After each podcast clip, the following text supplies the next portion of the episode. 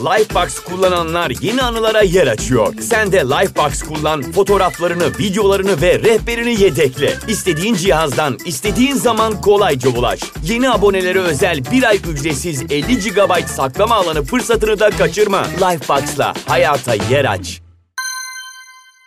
Genel Sesler Podcast'inden herkese merhaba. Ben Bilge. Hepiniz hoş geldiniz. Umarım iyisinizdir her bölüme böyle sizin iyi olduğunuzu temenni ederek başlamak artık benim için bir ritüel haline geldi. Yine kahvemi aldım, masama kuruldum, mikrofonumu açtım, mumumu yaktım. Şöyle güzel güzel sizlerle sohbet etmek için oldukça hazırım. Ne zaman mikrofonun başına geçsem kendimi oldukça enerjik hissediyorum ve içim böyle kıpır kıpır oluyor. Sanki yaşam enerjim birden pik yapıyor. Tekrardan kendimi çok şanslı hissettiğimi söylemek istedim. Neyse çok fazla böyle uzatmayayım. Hemen bölümün konusuna geçmek istiyorum. Bugün okuduklarımızı nasıl unutmayız veyahut da nasıl daha iyi okuruz gibi sorular üzerine konuşacağız. Aslında bölümün ana amacı okuma sanatında ustalaşmak olacak. Neden kitap okuyoruz? Okuduklarımız bizim hayatımızı nasıl daha iyi etkiler? Nasıl daha iyi bir okuyucu olabiliriz?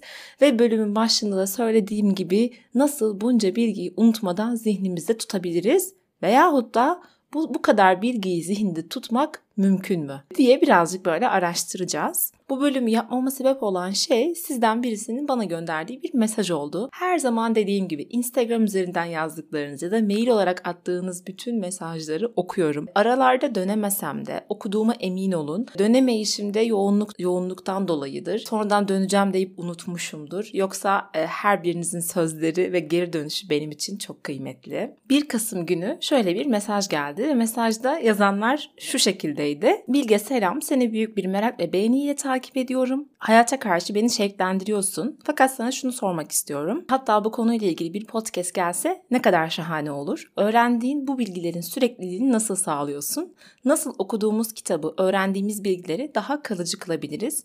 Bunu yaparken zaman nasıl yönetmeliyiz? Örneğin kitap özetimi çıkarmalıyız. Bunu tekrarlama periyotlarımız bilimsel bilgilere göre nasıl olmalı? Cevaplayabilirsen çok memnun olurum. Şimdiden çok teşekkürler. Öncelikle bu mesajı yazan kişiye ben teşekkür ediyorum. Gerçekten çok e, güzel kapsamlı yazılmış, merak içeren bir mesajdı. Ve ben dedim ki bu hayattaki bana en zevk veren şey olan okumak üzerine bir bölüm yapmanın zamanı geldi. Aslında sorarsanız bu podcast'in sanırım 3. bölümü falan da kitap okumak üzerineydi. Neden kitap okumalıyız başlığında olması gerekiyor hatta. Fakat o bölüm oldukça amatör ve eski bir bölüm. hatta geçenlerde ekip arkadaşlarımdan biri eski bölümlerimi dinlemiş reklam yerleştirmesi yaparken ve şey dedi Bilge ilk bölümleri banyoda falan mı kaydettin? O ses ne? Gerçek şu ki o bölümleri 100 liralık rezalet bir mikrofonla kaydediyordum. Ama o günlerden beri beni dinleyen insanlar var ve gerçekten yine bakın şanslı hissettim.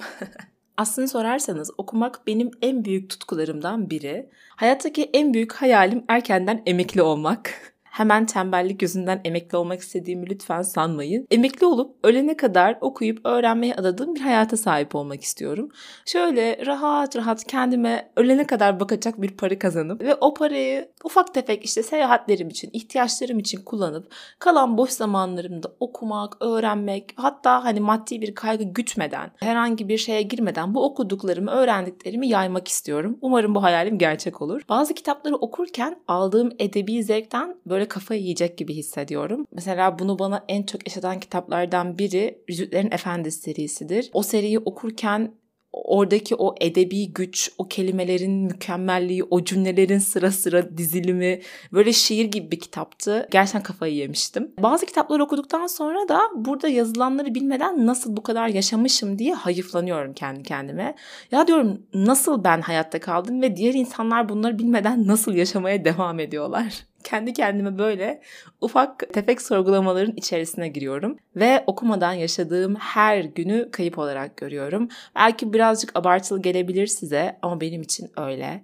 İnsan okumadan durmamalı diyorum. Okumak dediğimde sadece aklınıza kitapları okumak gelmesin. Bir makale okumak da, podcast dinlemek de, yeni bir insan tanışmak da okumanın içerisine girer. Ve zaten okumanın bu yönüne dair daha açıklayıcı şeyler anlatacağım ilerleyen kısımlarda. Öncesinde benim kitap kitaplarla olan hikayeme birazcık değinmek istiyorum. Bu hikaye çok çok eskiye dayanıyor. Size hiç anlattım mı bilmiyorum. Belki de geçmiş bölümlerde anlatmış olabilirim. Ben okumayı 4 veya 5 yaşındayken öğrenmişim okula başladığımda yani birinci sınıfa başladığımda kitap okumayı bildiğimi biliyordum. Fakat nasıl öğrendiğime dair pek bir fikrim yoktu. Sanki benim için çok doğal bir şeydi. Öyle öğrenmişim işte diye düşünmüştüm. Fakat annem bana bunu 14-15 yaşıma geldiğimde anlattı. O da pek önemsememiş anlaşılan benim kitap okumayı öğrenme yolculuğumu. 4-5 yaşlarındayken sürekli gazeteyi alıp annemin yanına gidermiştim ve başlıktaki harfleri sorarmışım. Anne bu harf ne, anne şu harf ne diye. Annem de tabii o zamanlar iki çocuklu ev işleriyle uğraşmak zorunda kalan bir kadın olduğu için oldukça doluymuş. Ve şey dedi hani harfi söylüyordum ve seni kovalıyordum. İşte o harf A harfi, o harf G harfi gibi. Bir gün dedi içeri girdiğimde baktım ki sen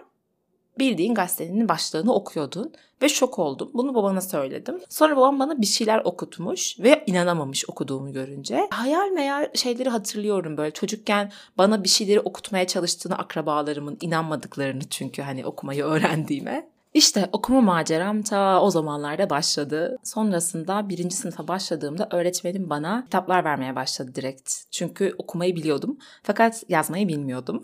yazmayı sıfırdan öğrenmem gerekti. O gün bugündür kitap okumayı hep çok sevdim. İnanın kitaplarla ilgili o kadar çok maceram var ki bazılarını anlatsam inanmazsınız. Ailem benim bu kadar çok kitap okumamdan pek memnun değildi mesela. Bu konulara çok fazla girmek istemiyorum ama belki bir gün kendim kendimi hazır hissettiğimde bu maceralardan bahsedebilirim. Çok büyük bir kütüphanem vardı. O kitap, o kütüphaneyi nasıl kaybettiğimi ve nasıl yeniden bir kitaplık inşa etmeye başladığımı belki anlatırım. Fakat şu an o kadar derinlere inmeye kendimi hazır hissetmiyorum. Ne olursa olsun kitapların ve okumanın benim bünyemin bir parçası olduğunu, hatta genlerime yüklenmiş olarak doğduğumu düşünüyorum. Herkes kitap okumayı benim kadar sevmiyor. Zaten herkes bu kadar sevmek zorunda da değil. Fakat bence herkes okumak zorunda. Neden diye soracak olursanız kitap okumadığımız zaman o dar kalıpların içerisinde bize öğretilenin sığlığının içinde kalmaya mahkum oluyoruz.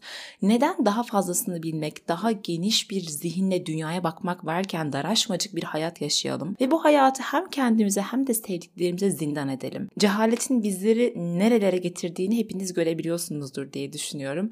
Ülkenin durumuna şöyle ufacık bir bakış atmak bile buna yeterli olacaktır. Hatta bu cahillik bize şunu getiriyor. Hep bizden kötü olanları görüp şükretmemiz gerektiğini söylüyorlar. Yanlış anlamayın unutmayın. Şükretmek çok güzel bir şey kesinlikle. Ben de elimizdekilere ve sahip olduklarımıza şükretmenin harika bir pratik olduğunu düşünüyorum. Ama sadece bizden daha düşük olanlara bakıp elimizdekine şükredip geleceğe bakmamak ve daha da iyilerini görmeyi reddetmek kusura bakmayın ama cehalettir. İşte okumak ve öğrenmek bizi daha da ileriye götürmeye yarar. Daha fazlasını hayal etmemizi sağlar. Başka şeyler de varmış, başka dünyalarda, başka insanlar da, başka karakterler de varmış da dedirtir. O yüzden okumanın kıymetinin sorgulanamaz bir şey olduğunu düşünüyorum. Ve bu okumak kelimesini gittikçe de açacağım merak etmeyin. Öncelikli olarak bölümün başlığındaki soruyu bir yanıtlamak istiyorum.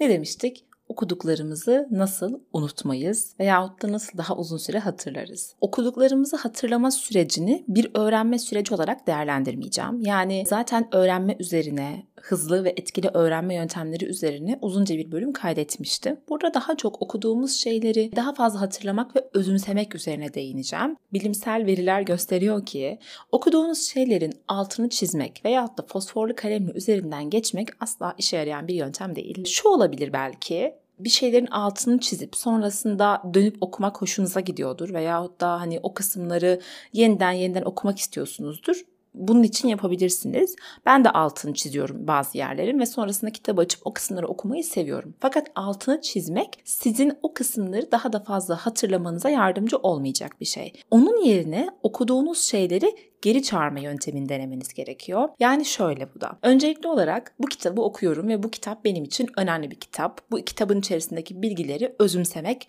ve ileriki zamanlarda hatırlamak istiyorum. O halde yapacağım ilk şey okuduğum yerleri, bu okuduğum kitaptaki önemli kısımların ufak bir özetini çıkarmak olmalı. Bunu nasıl yapabilirim? Ben genelde dijital not tutma uygulamalarını kullanıyorum. Fakat herhangi bir defter de kullanabilirsiniz direkt analog olarak. Uygulamalardan en sevdiklerim Notion ve Evernote. Özellikle Notion'da işte e, aldığınız notları maddelendirebiliyorsunuz, onları link haline getirebiliyorsunuz veya da liste haline getirebiliyorsunuz, etiketleyebiliyorsunuz. Oldukça geniş kapsamlı bir uygulama. O yüzden ben genelde Notion tercih ediyorum. Okuduğum kitaptaki önemli bulduğum yerleri oraya özetliyorum veyahut da direkt o bazı alıntıları hatta yazıyorum. Çünkü her kitap için bir dosya oluşturuyorum en son not alarak okuduğum kitap Paul Davies'in Tanrı ve Yeni Fizik isimli kitabıymış. Bu kitap bilimsel bir kitap ve içerisinde çok fazla benim için öğretici bilgi vardı ve bazı kısımları anlamakta zorlandım. Çünkü bilimsel literatürü anlamakta genel olarak zorlanıyorum sözelci olduğum için. Bu kitaptaki bazı bölümlerin özetlerini çıkarmışım.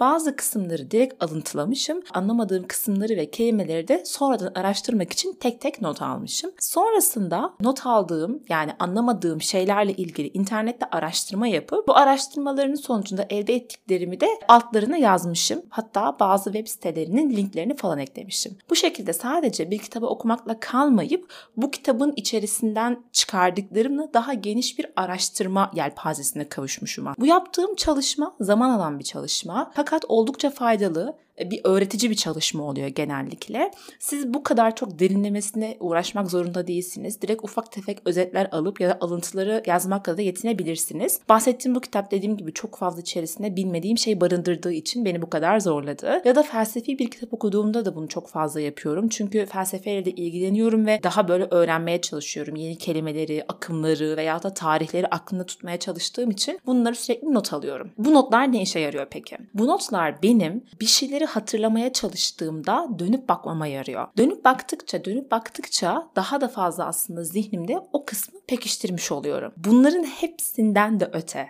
en çok işe yarayan şey ise bu öğrendiğim şeyleri bir yerde anlatmak veyahut da kullanmak. Bu nasıl olacak? Diyelim ben bir konuşma yapıyorum veyahut da burada bir podcast kaydediyorum. Bu kaydı alırken öğrendiğim bir şeyi hatırlamaya çalışmam. Yani zihnimde o öğrendiğim şeye dair oluşan yolu yeniden, yeniden canlandırmaya çalışmam, yani öğrendiğimi geri çağırmam, okuduklarımı hatırlamama büyük bir katkı sağlıyor ve gerçek aslında öğrenme yöntemi de budur diyor bu alanda çalışan bilim insanları ve uzmanlar. Lifebox kullananlar yeni anılara yer açıyor. Sen de Lifebox kullan, fotoğraflarını, videolarını ve rehberini yedekle. İstediğin cihazdan, istediğin zaman kolayca ulaş. Yeni abonelere özel bir ay ücretsiz 50 GB saklama alanı fırsatını da kaçırma. Lifebox'la hayata yer aç. Burada şunu unutmamak gerekiyor. Okuduğumuz her kitap için bu kadar kapsamlı bir çalışma yapmak mümkün olmayabilir. Buna vaktimiz olmayabilir. Onun yerine belki de daha pratik bir şekilde okuduğumuz şeyi anlatmak da işimize yarayabilir. Ben bu podcast'i en başında okuduklarımı anlatmak için kaydetmeye başlamıştım. Çünkü etrafımdaki insanlar benim okuduğum şeyleri bu kadar uzun süre dinlemek istemiyorlardı. Arkadaşlarım veyahut da çevremdekilerin uzun uzun böyle beni dinleyecek mecalleri olduğunu zaten düşünmüyorum. Ve neden dedim ben o halde bunları anlatıp da en azından beni dinlemeye gönüllü varsa eğer 5-10 kişi bulmuyorum ve onlarla bir topluluk oluşturmuyorum. Şükür ki benim 5-10 diye hayal ettiğim topluluk binlerce kişiye ulaştı. Bu da zaten ayrı bir harika bir mucizevi bir şey yani. Bakın böyle şey tanımlamalarım yetişmiyor e, sevincimi anlatırken bu konuda. Belki siz de okumayı çok seviyorsanız ve sürekli okuduklarınızı daha fazla kullanmak, hatırlamak istiyorsanız kendinize küçük bir platform oluşturabilirsiniz. Belki podcast kaydetmeye başlarsınız, belki işte Instagram'da paylaşırsınız, TikTok'ta kısa videolar şeklinde öğrendiklerinizi anlatıp paylaşabilirsiniz. Bunları keyfine yapabilirsiniz yani. Ben içerik üreticiliğinin harika bir meslek dalı olduğunu düşünüyorum. Henüz %100 kendi mesleğim deneyim haline getiremesem de içerik üreticisi olarak bunu değerlendirebilirsiniz. Veyahut da belki arkadaşlarınıza yani dinlemeye gönüllü arkadaşlarınız varsa onlara anlatabilirsiniz ya da yazabilirsiniz kendi kendinize. Seçim tamamen size kalmış. İkinci maddemiz ise dikkatli okumak ve okuduklarımızı sorgulamak. Cal Newport Pür Dikkat isimli kitabında pür dikkat çalışmanın 21. yüzyılın en önemli özelliği olduğunu söylüyor. Çoğumuz çalışırken de, bir iş, işlerimizi yaparken de, kitap okurken de dikkatimizi yeteri kadar odaklayamıyoruz ve bundan da şikayet ediyoruz. Nedeni aslında çok basit. Sürekli kısalan dikkat süremizi tetikleyen içerikleri tüketmemiz tabii ki de. Bu internet çağında, sosyal medya çağında uzun süre odaklanarak, sindirerek ve yavaş yavaş bir kitabı okumanın kıymeti neredeyse paha biçilemez bir noktaya gelmiş durumda. Eğer okuduklarımızı dikkatle okumazsak, o metnin bize vermeye çalıştığı şeyi özümsemeye çalışmazsak, sadece metinde yazılanları değil de onun altında var olan anlamları araştırmazsak zihnimiz zaten o şeyi yüzeysel olarak okuyup geçiyor ve sonrasında da hatırlamakla uğraşmıyor bile. Çünkü siz zaten ona dikkat dikkatinizi vermediniz. O okuduğunuz metne yeteri kadar değeri vermediniz. Zihninizin şunu bilmesi gerekiyor. Ben bu okuduğum şeyi dikkatle, çabayla, emek vererek okuyorum ve bu benim için önemli. Bunun için belki okumayı kendinize bir ritüel haline getirebilirsiniz. Hatta okumayı alışkanlık haline getirmek için günün belli saatlerini kitap okumaya ayırabilir ve kitap okuduğunuz zamanlarda rahatsız edilmekten kaçınmaya çalışabilirsiniz. Tabii ki de ilk başlarda bunu yapın derim eğer yeni yeni okuma alışkanlığı elde ediyorsanız.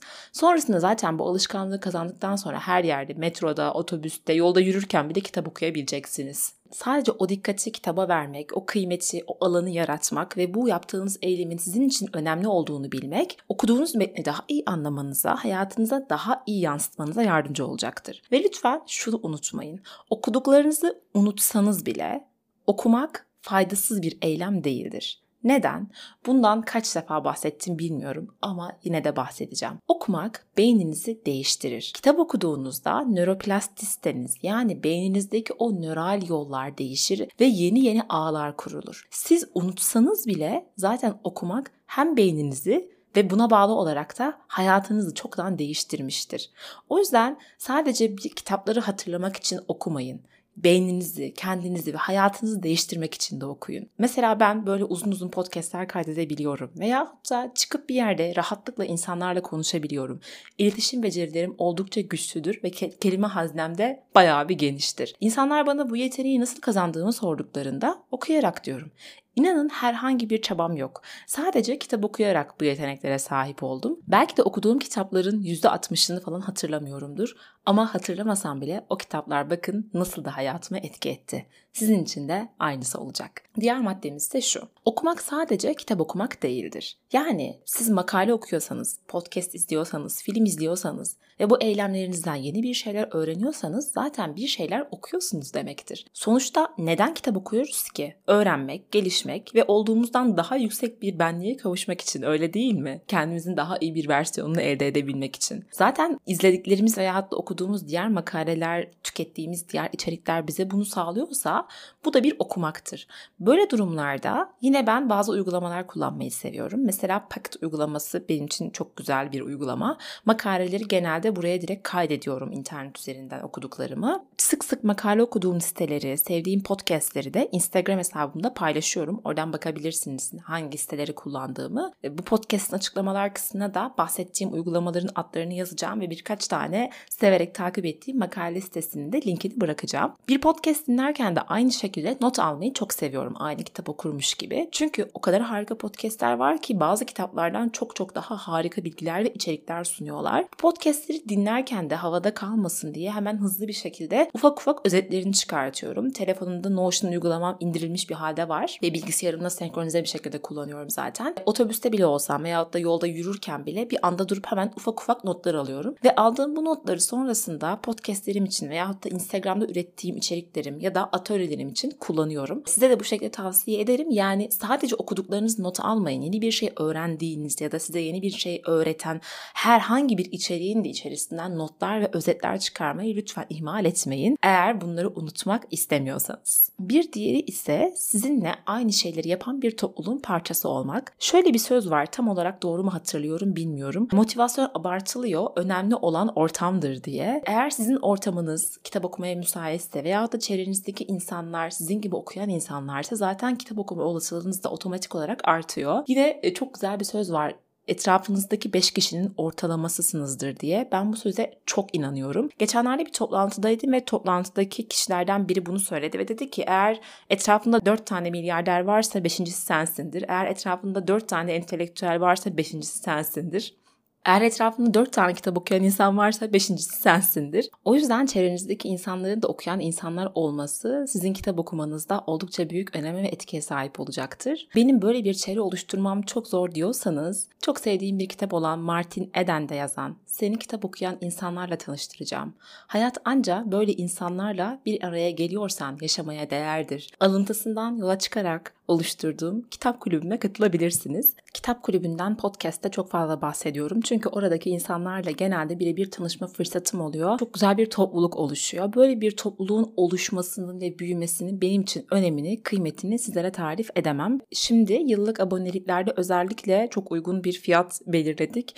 E, yeni yıla kadar bu fiyat geçerli olacak. Eğer değerlendirmek isterseniz bakabilirsiniz. Ayrıca kitap kulübü üyeleriyle birlikte oluşturduğumuz harika bir Telegram grubumuz var. Orada kitap paylaşımları da yapıyoruz ve genelde konuşup birbirimizle iletişimde kalıyoruz. Bir de şunu da eklemek isterim. Kitap kulübü için eğer aylık abonelik alırsanız duygusal zeka ve ilişkiler atölyemiz Berna Hoca ile yaptığımız o atölyeye de otomatik olarak katılabiliyorsunuz. Ve benim yeni yıla girmeden önce düzenleyeceğim atölyeye ve bundan sonraki atölyelere de ücretsiz bir şekilde katılma hakkınız oluyor. Yani gerçekten orasını bir eğitim alanına dönüştürmeye çalışıyorum. Bu benim en büyük hayallerimden biriydi. Gelecekte belki daha büyük e, kurslar oluşturduğum, daha büyük eğitimler verdiğim ve insanların hayatlarına dokunma fırsatına sahip olduğum, kendime ait bir platform da yaratabilirim. Bunun düşüncesi bile beni çok mutlu ediyor ve içimi kıpır kıpır yapıyor. Ama her şey adım adım. Açıklamalardaki linkten de kitap kulübüne ve diğer atölyelerimize bakabilirsiniz. Bırakacağım. Eğer katılırsanız beni çok mutlu edersiniz. Tanışma fırsatı da elde etmiş oluruz. Son maddemiz ise kitaplarımızı sesli bir şekilde okumak. Bundan yaklaşık 2 veya 2,5 sene önce Barış Özcan'dan bir hikaye anlatıcılığı eğitimi almıştım. Barış Özcan benim en sevdiğim içerik üreticilerinden biri ve Türkiye'de işini en iyi yapan insanlardan birisi hatta belki de en iyisi diyebilirim ama bana göre. Orada şöyle bir tavsiyede bulunmuştu bize. Kitapları sesli okuyun. Sesli kitap okumak gerçekten de insanın sahip olabileceği önemli özelliklerden birisidir demişti. Çünkü birinci olarak sesli okumak telaffuzumuzu düzeltiyor, diksiyonumuzu daha iyi bir hale getiriyor. Fakat bunun da ötesinde metinle olan bağımızı güçlendiriyor. Artık okuduğumuz şeyi sadece zihnimizin içerisinde okumamış oluyoruz ağzımızdan çıkıyor ve kulağımızdan da onu dinliyoruz. Bu şekilde aslında bahsettiğim o dikkatli okuma olayı vardı ya tam olarak dikkatli bir okuma yapmış oluyoruz. Hatta kendisi eğitimde şöyle demişti. Her gün yarım saat kitap okuyarak neler öğrenebileceğinize ve okumanızın, telaffuzunuzun ne kadar değişebileceğini şaşıracaksınız. Ben her ne kadar her gün yarım saat okuyamasam bile 2-3 günde bir okumaya çalışıyorum. Size de tavsiyem okuduğunuz şeyleri daha iyi hatırlamak ve daha iyi anlamak için bunu yapmanız. Hatta özellikle zorlandığınız metinleri sesli olarak okumaya çalışın. Çok daha iyi anladığınızı fark edeceksiniz. Tam da burada bölümü kapatmadan önce sizlerle ufak bir sesli okuma yapmak istiyorum. Çok sevdiğim bir roman olan Dia Uzatçı'nın Tatar Çölü isimli kitabından bir alıntı olacak bu. Kendi kendime dedim ki böyle bir bölüme anca böyle bir son yakışır. Kitabın bu kısmı okurken tüylerimi diken diken etmiş ve beni derin düşüncelere gark etmişti. Bu kısmı okuyup sonrasında da sizlere veda edeceğim. İnsan böylelikle umut dolu, kendi yolunda gider durur. Günler uzun ve sakindir. Güneş yukarıda gökyüzünde parlamakta ve akşam bastığında üzülerek yok olmaya yüz tutmaktadır. Ama bir noktada belki de içgüdüsel olarak insan geri döner ve arkasında bir kapının kapanarak dönüşü olanaksız kıldığını fark eder. İşte o zaman bir şeylerin değişmiş olduğunun ayırdına varırız. Güneş eskisi gibi kıpırtısız değildir. Hızla hareket etmektedir. Ne yazık ki henüz bakmaya bile fırsat bulamadan onun ufkun ucuna doğru hızla kaydığını, bulutların da gökyüzündeki mavi koylarda hareketsiz durmadığını, birbirlerinin üzerine çıkarak kaçtıklarını, iyice acele ettiklerini görürüz.